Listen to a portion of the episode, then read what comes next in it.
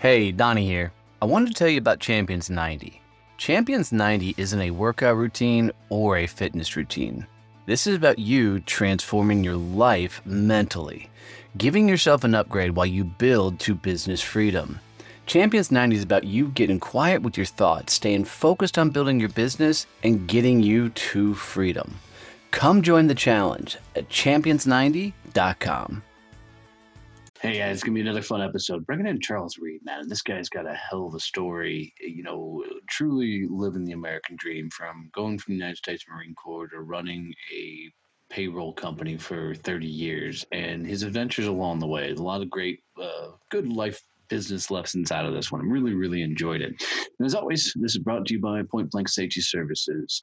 And if you're in Texas and you're looking for safety, security, you know, anything that you know, to protect our highways, our assets. I'm telling you, Point Blank Safety Services is the company for you. Um, they employ off-duty officers in security positions and uh, safety positions just to make sure that you know your assets stay your assets.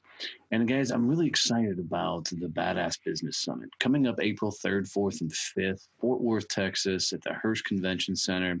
It is 12 speakers brought in from around the world talking about business business development publicity and how to use your brand to really really grow your business. And you can check that out at badassbusinesssummit.com now on the Charles. Your success and greatness is ready to take flight right now. The fruits of your labor are just turning right right now. That's why you planted out those seeds so you can take a bite right now. The unbelievable is now believable. You're reaching new heights right now.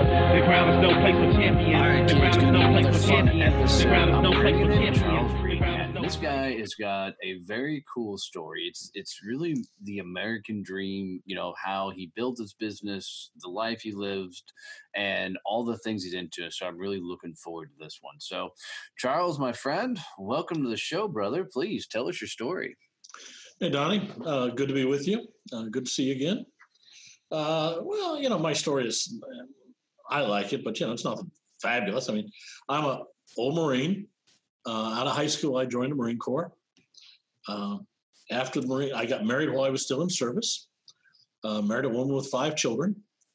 So wow, obviously I was insane. A glutton but, for punishment, something. yeah, something. No good deed goes unpunished. But we were married for 45 years before she passed. So, wow. Uh, so, so a couple of really cool kudos for you then, as, as we dive in. One, kudos for getting married while in the service and staying with her for 45. that that's that's a big you know feat for being a marine myself you know uh, you often hear the guys get married in the military and you know they don't last six weeks let alone 45 years so so good on you for that. Two where in the world was in your head when you looked at a woman who had five kids and said you know i'm going to spend the rest of my life with her. That's that's huge. Uh, you know donnie i've asked myself that a million times uh, the minister who married us, the chaplain, yeah. uh, looked at me and said, Son, are you sure you know what you're getting into? And I said, Well, I've lived with her for the last three months, so I think I'm okay. and at that point, he shut up. Um, I, I, don't know, but it worked. That's uh, awesome. Uh, I needed her, she needed me. Uh, it was a marriage made in heaven. And, uh, you know, she got herself a toy boy and raised him right because I was I was 21 and she was 31. Right on. When right I married on. her, so wow. Uh, don't ask me, but it, it it worked for us. That's awesome. Uh, and part of that's the Marine Corps uh, discipline, uh, you know, completing the mission, uh, whatever it takes, and so on. Marriage wasn't perfect. No marriage is. Of course, of course. Uh, but it was good. It was it was a good marriage, and I miss her every day. I'm sure. I miss her every day. I'm sure. So, so married a gal with five kids. After the, you get out of the Marine Corps, and you guys are, you know, probably like most military, trying to figure out what the heck you want to be when you grow up. Yep. You know, and are looking for how do I support, you know, my newer bride, her five kids. that's that's a tall order, brother. I mean, uh, most guys when they get out, you know, they're clueless, right? Have no idea what that next move is. how did it all work out for you? Well, I was clueless. Right. But I'd gotten out of, uh, I was stationed in Kansas City when I got out. and it was winter, and Kansas City was in the middle of one of their construction strikes, which unemployment was running 25%. So, on the advice of my father, we headed south. We got to Dallas. Uh, we'd left Kansas City, everything was frozen over. We got to Dallas at 6 p.m. and it was 63 degrees. We thought we were in heaven. so Ruth found a job. My wife found a job literally the next day. I found one the day after. Uh, worked for about a year and a half. Um, I got insulted by an employer. I, I went and in, interviewed for a job, Employers of Texas, and they needed a computer programmer. They were converting from 1401 to 360, two old computer systems. Okay. I had just done that working on the Joint Unified Military Pay System, moving it from 1401 to 360. And the recruiter told me that he didn't think my military experience applied to business. All too often of a story. Yeah, it's the only job offer, the only job interview I've ever told the interviewer that he was a complete, total, unmitigated idiot. I'm sure there was some stronger language in there. There was. Uh, you could say asshole on my show. It's okay. uh, worse than that. But anyway, I didn't get the job. Uh, the company went bankrupt a few years later, probably as much due to that recruiter as anything else. right. So I went back to school. I went up. I, I graduated from high school with a, a D average. Oh, so good, we could have hung out then. Yeah, I was not a good student. Well, hence why we ended up in the Marine Corps. Right. Exactly. oh, that's that's that's closer than you think. anyway, so I went to well, went to college here in Texas, up in Denton, North Texas, and in two years, I had graduated undergraduate with honors and had my master's degree, had sat for and passed my CPA exam at the same time. Nice. So obviously, they didn't know how to educate me in high school. Right. Right. Um, and after that, I went to work for uh, I went to work for Texas Instruments right out of college. Uh, I had my MBA and my CPA. Uh, I've now been a CPA for more than 40 years, um, and worked in larger businesses for oh, 10, 12 years. Decided I was never going to get to the top of a corporation uh, because I didn't have the political skills. Right. And so I started my own business. I get to run it. it's so funny. A, a, lot of our stories do do cross over. You know, I was similar in high school, and um, uh, most of my teachers passed me on because they didn't want me back, and, and told me so, which was always fun. And you know, but it did the corporate game as well and realized that that I just wasn't going to be able to play the corporate politics enough to to get anywhere. So I found sales that way, really, truthfully um, and that's how I spent my years. So, so as you're figuring life out, um, uh, I'm um, this for me because I know how I am a lot of times when I'm in a learning set. What was it like going from the military, Marine Corps disciplined lifestyle to hanging out with a bunch of college kids learning how to?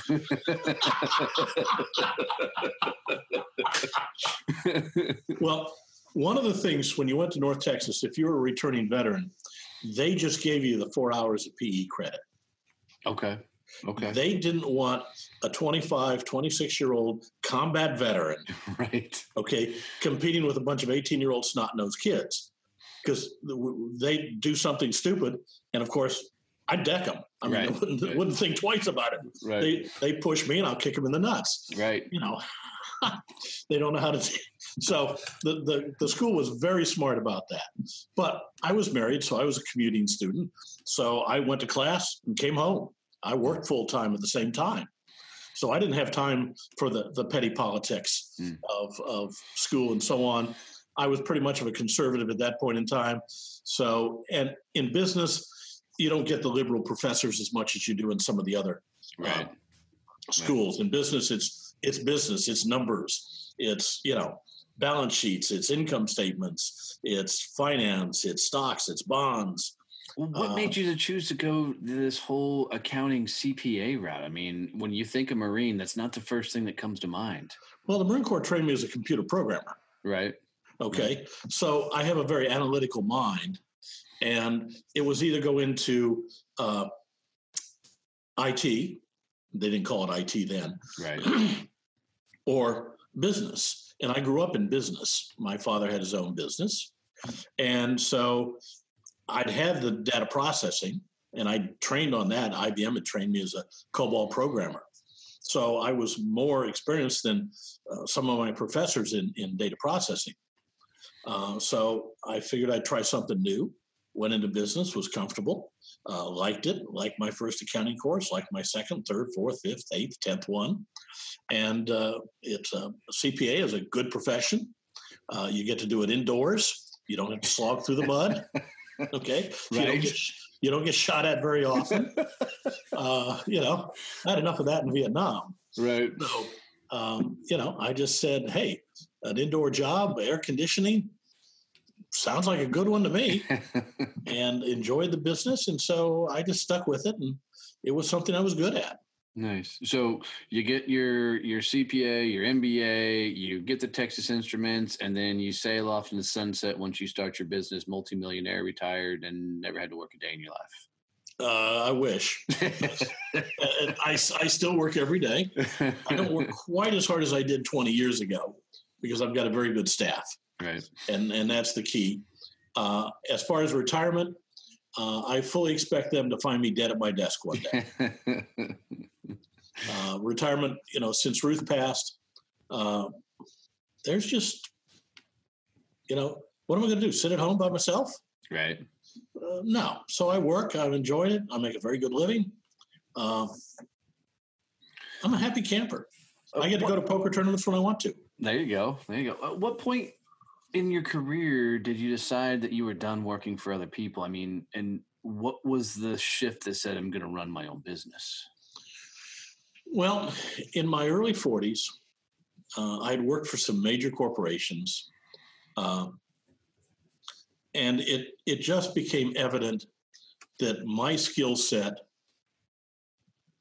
Well, first of all, American business management sucks.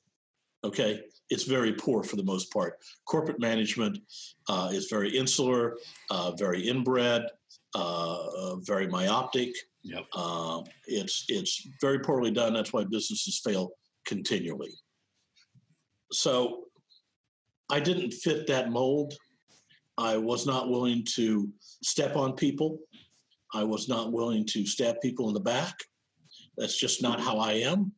And that's what you have to do at that point to get ahead in American business, which you had to be a real prick. Yeah. yeah. And I'm not willing to do that. I had a I had a guy when I was with, with Penney's and they were downsizing. And a week before Christmas, he wanted to fire this whole set of staff a week before Christmas. Hmm. And he didn't care. They had to keep me from going across the table after him because I was just going to beat the crap out of him. Uh, and that was that was basically it. That was the end point. That's why I said I got to get out of this place, and started looking and uh, bought a, a, franchise, which the franchisor went belly up, and I just mm-hmm. kept going, and that's been almost thirty years. Wow, that's impressive. Why a franchise? Why not just start your own thing? Well, the, my my lawyer who was negotiating the uh, buyout at Penney's knew somebody who needed a COO. Chief operations officer, uh, and it was a franchise, and they had mobile accounting services. So I went to work for them as COO. You know, I have to have an income. Right. well, the board was pushing the franchisor to get rid of the original office they'd started, and I said, "I'll buy it." It was a mobile accounting service that needed a CPA, and it just fit me. And so I got. So when you say mobile accounting service, you're literally saying, you know, a guy who's got a typewriter in the back of a van. Basically, a computer in the back of a van with a printer, and we would go to our clients and actually do the books right out there in the parking lot. Did you have at least like the ice cream music playing as you drove around town? I mean, no, but this was a big converted van, much like a Winnebago, right? Uh, and uh, uh they had an office built into it and a generator, and you'd pull up, go inside, get the, the stuff, come outside, do the books, take it back inside, and explain it to the client. I've never seen that before. Well, this the idea wasn't new. It actually, uh, if you read Napoleon Hill's Think and Grow Rich, yeah. you'll find an example of that back in the 30s, oh, wow. where a guy did that in a truck. Well, this franchisor had re reestablished the idea, and it went pretty well. But with the advance of technology, with fax, emails, uh, scanning, and everything else, uh, it went away. It, the, the, the need to go out to the client disappeared as technology took over with getting the information in so quickly. Mm. So after five or six years, we sold off the vans, and we just we had it in the office, and we had an integrated payroll service at the same time when I bought in. Well, I love the payroll business, so we expanded it. It was also a good way to sell accounting. And then here, about eight years ago, uh, I sold the accounting practice to my partner, my then partner, who I'd brought in, you know, ten years earlier, and uh, uh, I kept the payroll, and we've continued to grow it uh, substantially. And so I'm in the payroll business. I've got uh, clients in 45, 46 states. We're national. Um, we're, we're probably the, the smallest of the national payroll services, but uh, we are national. We got into the internet early on. Uh, we produced a green payroll. We were the first totally green payroll, uh, no paper, all electronic. Um, so we've we've had a lot of fun with payroll. Uh, we take care of our clients. Um, what was it like? Yeah, absolutely. And I want to we're going to dive into that a lot. Um, sure. What was it the like when you go from this franchise business model to where they teach you everything but sales? That's franchises as a whole. Um, and the all of a sudden you no longer have a franchise and now you're left with a few clients, you know, and now you've got to run this whole thing and build it all yourself. What was that transition like? It really wasn't bad. The the franchise was relatively new. They'd gotten up to not quite 50 franchisees before they went belly up. Uh, they went belly up about a year after I joined okay. after I bought the franchise. Uh, the president was screwing one of the sales girls. The vice president wanted to take over the president's spot and was going around his back. It was all politics, mm, and it, it self-destructed. So we just sent them back their logo stuff and just kept going. We had a, a full set of clients, uh, and the reason why the franchise failed is they didn't know how to sell. Right they they had a, a marketing program that was modeled after one salesman out of Tyler, and they couldn't replicate it. He was successful. They never could teach anybody else how to be as successful as he was. Right. So it failed. Uh, but we just kept going. It was word of mouth. We kept getting new clients. Uh, we've added salespeople off and on over the years. Um, but it's it's it's procedure you you you set up a procedure and policy and you follow it. We had procedure manuals. We adapted them. We continue to adapt them to this day, every day, uh, and that's what allows you to run a business effectively. Is you you have a, a procedure, and if you bring somebody in, you give them the procedure manual. This is how you do things. So every payroll was run as if a CPA was actually doing it himself. We set up checklists and procedures, and the the one thing that would get you fired immediately was to have checked off a piece of the checklist and not have done it. Right. If you checked it and you made a mistake, we'll fix it. We'll figure out what happened and we'll adjust the procedure. But if you checked it off that you did it and you didn't do it, you're fired. Because it has to be done. Absolutely, absolutely. You know, a couple things that I learned running my business was it wasn't until I started putting policies and procedures in because I didn't out the gate because I was a sales guy. You know, a sales guy, I don't really need a whole lot of process. You know, um, but running a business, once I started figuring out putting process and procedures in, you know, my business started really scaling because somebody else could do it. Right, it wasn't wasn't dependent on my ability to make it all function. Is that the same for you guys? Is that why you started putting procedures in? Absolutely. Uh, Michael Gerber, the E Myth Revisited, yeah, yeah. was given to me by a friend after about the third year in business when I was thinking of just firing everybody and moving it back to the game room. and I read that, and that's what made me understand the power of policy and procedure. Uh, so it's a turnkey operation. You can bring in people with just enough brains to do the job, and they'll do it exactly like it should be done. That's how you can scale a business because you can replicate replicate, replicate. So I can have 15 people doing payrolls, and they're done exactly like I, the CPA, would do them. Right.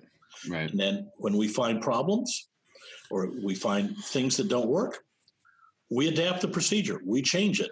So that procedure is malleable. And every time we run into a new cir- circumstance that causes a problem, we add that to the procedure so it doesn't happen again. Right. How did you write the first procedure? Was it you just went through and documented what you were doing? Exactly. I took and sat down and wrote a checklist to do a payroll. And I started and I wrote everything I did in the order I did them. Now, I'm curious from that first moment of creating that to where it is a year later, how much did it change from the way you did it to adapting it to somebody else? Oh, immensely. Yeah. Because so many of the things I knew intuitively. Right. I didn't Right. do these things. I didn't do those things. I, I did these things. Well, as other people come in and have other points of view and think about other things, and we got more clients and more states and, and more complexity, it had to adapt. It adapts literally monthly now, even now, after 30 years. We, we're constantly adapting it to things change. The law changes, procedures change, Technology Customers change. changes. Yep. technology. Oh God, technology. Look, we used to order paper by the pallet, Right. 40 Right. cases of paper at a time. Okay. Now we order two or three at a time. Everything used to be three hole punched because we kept it all in binders. Okay. Yep. It's now all kept on an optical disc. Okay. so the things we did in the past, there's things we don't do. And all that has to change the procedure and the policy as well. How much did your business grow after you started putting all those policies and procedures in? much. It grew a lot faster. And what it did more than anything else is it killed the error rate. Mm. We used to have a lot of errors that we had to fix. Once we started installing uh, hardcore procedures, the error rate went from several percent down to a fraction of a fraction of a percent. It just eliminated the errors because all the things that were error prone you had to look at and say this or that, this or that, yes, no, whatever, or uh, query. One of the things is if it, we, every payroll is double checked. That's when we were doing it by hand. Every payroll got double checked.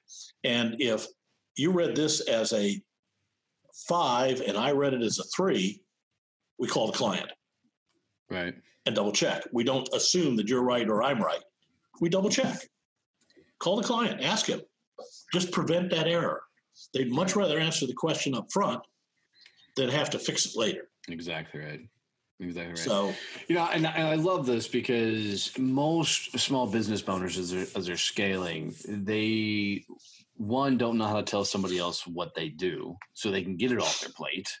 Um, uh, two, they've never sat down to try and document exactly what they do, so they can once again get it off their plate.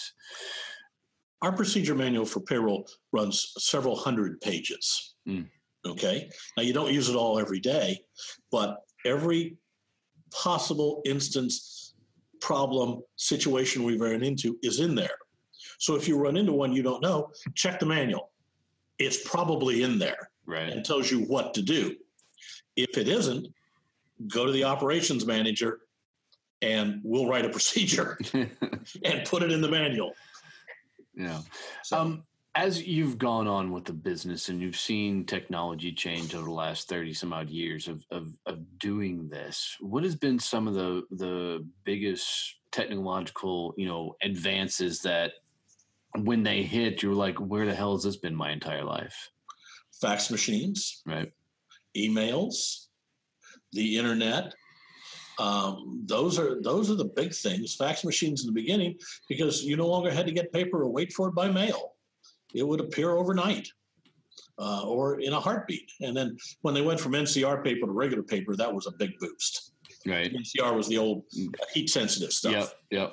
Yep. Uh, and that went away. Uh, so fax machines, uh, then emails and scanning, because we our fax we used to get we used to have multiple fax machines.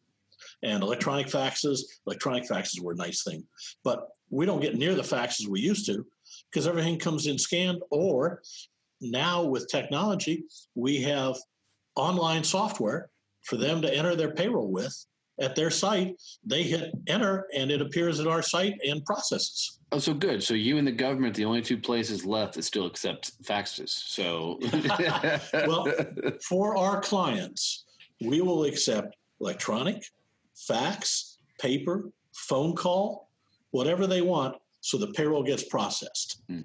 Uh, you know, we have a guy that, that does it from the beach in Waikiki twice a year when he's vacationing on his laptop. But if a client calls and says, "Oh, my computer's down. I forgot to do this. Can you help?" Yeah, sure. Tell me how many who you want to pay. Well, uh, and we'll pull up the list of employees and go through with them each employee and record the hours and process the payroll for them. That's service. Right. And I mean, ADP, Paychex, other people do a relatively good job in providing paychecks. Okay, they can take the hours, calculate, and print the check or the direct deposit the service on top of that is where we excel, that and our compliance. On service, we bend over backwards for our clients. Our turnover rate is a fraction of what our major competitors is. We don't lose clients because they go to a competitor. We lose clients, they go out of business, they get bought up, they retire, and so on.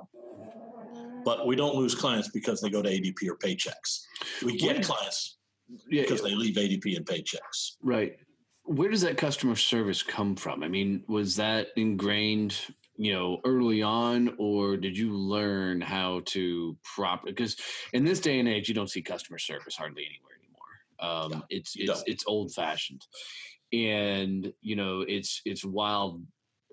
A lot of transactions I've done, you know, buying this, that, and the other that have blown me away of their lack of actually wanting to treat people like a human. It's it's insane. So so I mean, where for you, where did it come from? From my father. He had his own business. I worked with him when I was a youngster. I started doing um, wet Verifax copying for him when I was six years old. Doing what? Well, the before the Xerox machine, right? You had a what was a Verifax, and you would put the master and the piece of paper under a bright light, then you take the master and you put it into a chemical bath. then you peel it, you pull it out and squeegee it with another piece of paper. Peel the piece of paper off, and you got a copy. Holy mercy! I've never heard of that. Well, this is this is this Charles, is you're showing your age a little bit, but yeah, this is more than 60 years ago. I remember very well when we got the first Xerox machine. I was probably about 12, right? Um, and it was the size of a washing machine. Uh, but I so I started working with my father and saw how he treated his clients and his business. My mother worked with him, and it just you know customer service was just their hallmark. Um, so, so with him being an entrepreneur, do you think it was a little bit in your DNA that you were always going to end up that direction, or was it really you know happenstance? I fought it for years. Mm but no, I think it's DNA yeah. and experience and growing up because, uh, you know, I wasn't really happy in corporate life. I didn't have control. Uh, and so once I started my own business and had, had control of the situation, see, I worked harder than I'd ever had in my life. okay. I worked harder than I did in the Marine Corps. Right. But it was so satisfying. Uh, and Ruth worked with me uh, for about the first eight years, and then she retired and built, built the house and other things. So it was good. Uh, I, I, enjoyed it, but I, yeah, I think I, I, grew up around a small business. I grew up in a small business. Right. I mean, uh, one of the bedrooms on the second floor was the office. Okay. and dad had three girls that worked for him, um, as well as mother. So, you know, I just grew up around it and it it was not unnatural for me to move into being the boss. Right. You know, I know for for me on on my journey, nobody told me how much I was going to discover about myself running a business. You know, I, I, really think I finally met me once I launched my business. I figured out my strengths, what I was good at, and what I absolutely sucked at. You know, along the way. For for, for you, did you have a good grip and handle on who you were, or was more of it revealed once you started you know the whole your whole world was actually on your shoulders? I thought I knew who I was. That's fair. and I thought I knew what I wanted. But when I got into business, obviously, uh, your flaws reveal themselves to a self aware person mm. very quickly. Yeah, yeah, And I found what I was good at and what I wasn't, uh, where I needed help, and learned how to hire people to fill in the spots where I was weak with their strengths to present a, a, a better overall situation for our clients. So, uh, and I learned that you know, you know, I don't, I didn't consider myself a people person. I learned to take care of clients and treat them right, and understand them and work with them. I also learned that that certified letter from the IRS is not a problem. It would scare Ruth to death. We'd get certified letters from the IRS, and she would call me and she'd be all upset and so on and so forth.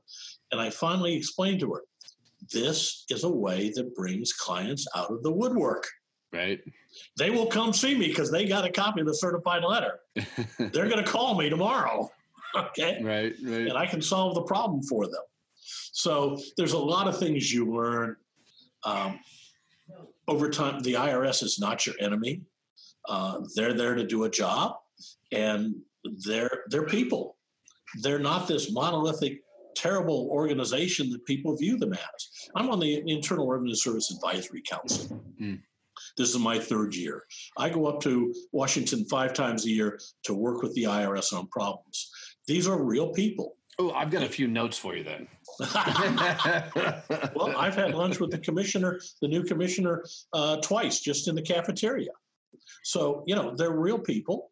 Uh, they care. They are very insular. They are very protected from the outside world, which is why they have us. Right. Uh, we had one come up uh, this time about uh, very esoteric. And the guy sitting next to me had worked for Amazon and Uber. And he said, Oh, this is what's happening. This is what's causing you to get these things. And they went, Oh, wow.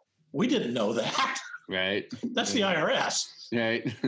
they got these 1099s with huge withholding, and they didn't understand what they thought there was potential fraud. Well, yeah, there's some potential fraud, but there's some real reasons those happen, and we were able to explain it to them off the cuff. Right. Right. So, you know, they're insular, and and so we've learned. I've learned to deal with them. Uh, to me, it's a game. Uh, it's like, you know, and I don't tell my clients this, but it's like playing high stakes poker with somebody else's money. okay. If I lose, it doesn't cost me anything. If I win, I get paid. Right. So, you know, it's it's fun. It's a game. It's a whole series of no's followed by a single yes. So uh, basically, I, have gamified uh, dealing with the IRS, uh, and it's a lot of fun. And so, you know, from a business owner standpoint, I don't care how you get it done; just get it done. You know, well, as a business owner, don't talk to the IRS. Right. Call me. Right. Because they'll lie to you. Uh, they will tell you untruths. Uh, they will. You don't know the rules. You don't know the law. I do. Right. Okay. If a, a, a taxpayer going into the IRS is like a construction worker going into court and trying to represent himself. Uh, exactly. He's out of his league. I, I, I take it as if you take a major league soccer player, one of the best, okay? He's a great athlete and you put him in the middle of a football game, he's screwed. Right. He doesn't know the rules. He doesn't have the equipment. He doesn't have the experience. And that 250 pound linebacker is going to flatten him in a heartbeat because he doesn't know what he's doing. He's a great athlete, but he doesn't know what he's doing. Right. If you want to go back to school for a few years and spend 10 or 15 years under a CPA learning all this stuff, you'll be able to handle it.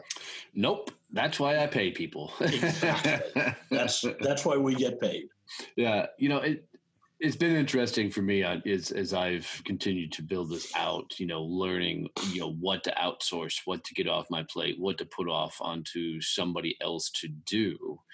Um, and I assume everybody goes through that in some form or fashion, right? You know, you uh, take this on. This is your responsibility. Get this off your plate. That's somebody else's responsibility.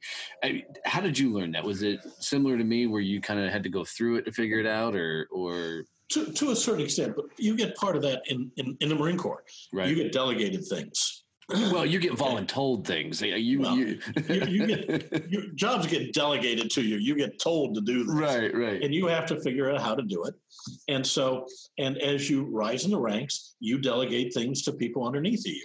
Well, I, I, to add on to that, one thing that I sometimes discount because I don't think about it, but in the in the Marine Corps, no wasn't an option. So when you're told to do something, you figure it out whatever the cost, right? right. You know, and I think that's one skill set that I don't often remember. You know, once I've been out, that has benefited me very, very, very well. There's that, and one of the problems coming out of the military is everybody is either above you or below you. You either tell them what to do or they tell you what to do. True. Okay. You know, it comes down to time and grade. Okay. Your two sergeants, you together you both E5s, you figure out who has the more time and grade. They're the senior person. Right. right. Okay. It's it's it's crazy, but there's it's the absolute hierarchy. When you get out of business, you can't impose that on your employees. Well they said. will not accept it. Well said. yeah, I mean, so that's that's one I had to unlearn. yeah, you know, well, and you know, I, one of the funniest things I had to unlearn was to retrain the vocabulary. You know, because well, nice thing about being the boss is my let one slip. You know, I may get a dirty look, but nobody says anything. Right, right. Well, that's why I started my own business, so I could say ass and shit and whatever the hell else I wanted to say on my own damn dime. So exactly. Um, uh, I'll never forget the first time I was doing a sales training, and a older gentleman, almost 70 years old, I said the F word in the middle of a training class, pulled me aside and said, Son, you're never going to make it anywhere in life if you keep using that language. For me, that was kind of a challenge, right? You know, uh, it was like, hold, hold my beer and watch what I'm about to do. Yeah. Yeah. Um, you know, yeah, that's that's. I'm I'm a pilot, and that's that's the one you fear is when the guy says, watch this. Right. when another pilot says, watch this, I'm getting way the hell out of the way. so what's probably some of the best advice you could give a business owner, you know, coming up through the ranks, they're probably a couple years in business. Um, they're just, you know, probably hit their first six figures and are starting to really get a little bit of traction. What best advice would you give them? Well, one of my favorite sayings comes from Bill Gates and it says men will overestimate what they can do in a year and underestimate what they can do in a decade. Mm, very true. So, yeah, have a plan, work it, but you may not get to where you want to think you want to get within a year, but within a decade, you can accomplish almost anything. So, have a long term point of view.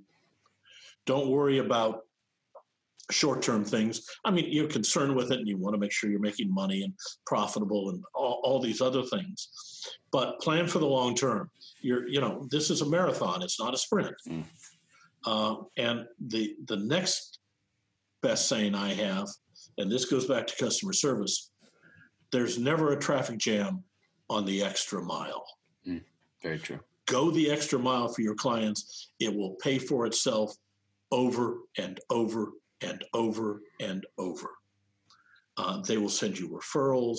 They will stay. They'll become loyal clients, and I'd much rather have a loyal client than a happy client, because a loyal client you can screw up, and they're not going away.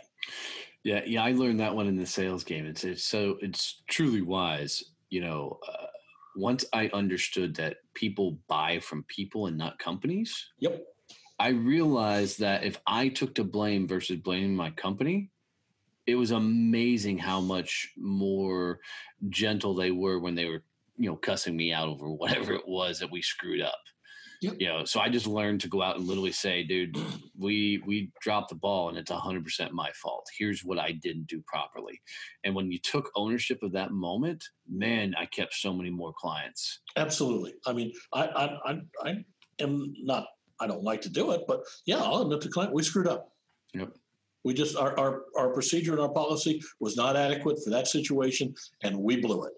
and we'll make it right and we'll fix it and we'll take care of it. And if you need me to send letters of apology to your clients and explain to them that we screwed it up, not them, more than happy to. Okay. Whatever it takes to, to make you happy with it, we will do. We'll we'll go the extra mile, particularly if we screwed up. Yeah. And I think that's a lost art somewhat in, in businesses nowadays. You know, I think there's because you can hide behind a computer screen now. Yep. Right. Um, and and you can pass the buck and be out of the situation. So, yeah, know, but it doesn't fix it. No problem. It, all it does is irritate the guy on the other end because he wants somebody to blame. And if you'll accept the responsibility, well, then, you know, I, I, I don't even know that they want somebody to blame. They just want somebody to either vent to or to hear them.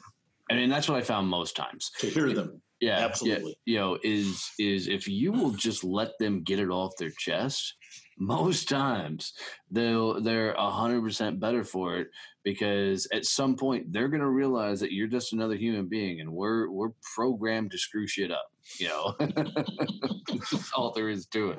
You know, um, as we go through all this. So, so what do you think? You know, the rest of this ride is going to take you, man. I mean, I know that you plan on being found dead behind the desk. I get that.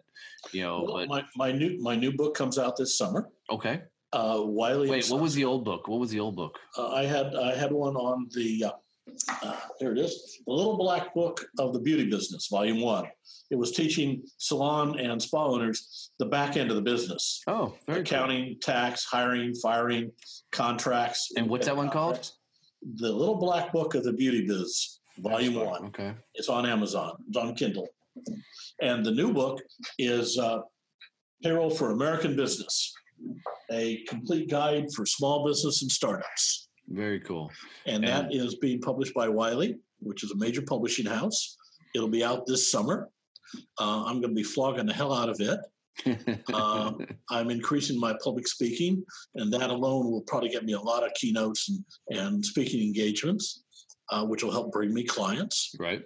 Um, so uh, I've got a couple of more books uh, in in the in the thought process stage that I'll be writing uh, this year and next year. Uh, we're continuing to grow and expand. Um, I just plan on keep working at it for the next, you know, 30 or 40 years. Love it. Love it. You know, a lot of people don't know, but that's what my company does is help people get on podcast, get on stages, write their books and get published and everything. So that's, it's always fun meeting somebody going through the process uh, to see all the ins and outs of what they're doing because it's, it's a lot of work to become the face of the company. You know, it is, but at, at this point, when that's published, we'll be, or I'll be the person that wrote the book on payroll. Right, right, which is huge. Which is huge. Which is huge. So that's awesome, my friend. Well, child, this has been a hell of a journey and a hell of a ride. Um, you know, let's do this. This is like how I like to wrap up every episode. First, though, is how do people get in touch with you? I mean, how do they, you know, if they want to find out more, how do they get in touch with you? www.getpayroll.com. Awesome or they can call me at 972 353 0000. Oh, That's enough. the only good thing GTE ever did for me. Okay. simple enough. Simple enough. Well, brother, here's how we like to wrap up. If you were going to leave the champions who listen to the show, 186 countries around the world, with a quote, a phrase, a saying, a mantra, something they can take with them on their journey, especially when they're stacked up against it. What's that quote or phrase you would say? Remember this. I'm going to go back to what I used earlier. There's never a traffic jam on the extra mile. Go the extra mile for your clients. That's huge, brother. Hey, I appreciate you. Thank you for sharing your story with us. Thanks for for hanging out and and dude, it's gonna be fun to watch the next thirty years on you. Donnie, my pleasure. I look forward to seeing you again soon. no place. But what you the ground is no place for champions. The ground is no place for champions. The ground is no place for champions. You are a glorious wonder. And the ground is no place for a champion. For a champion.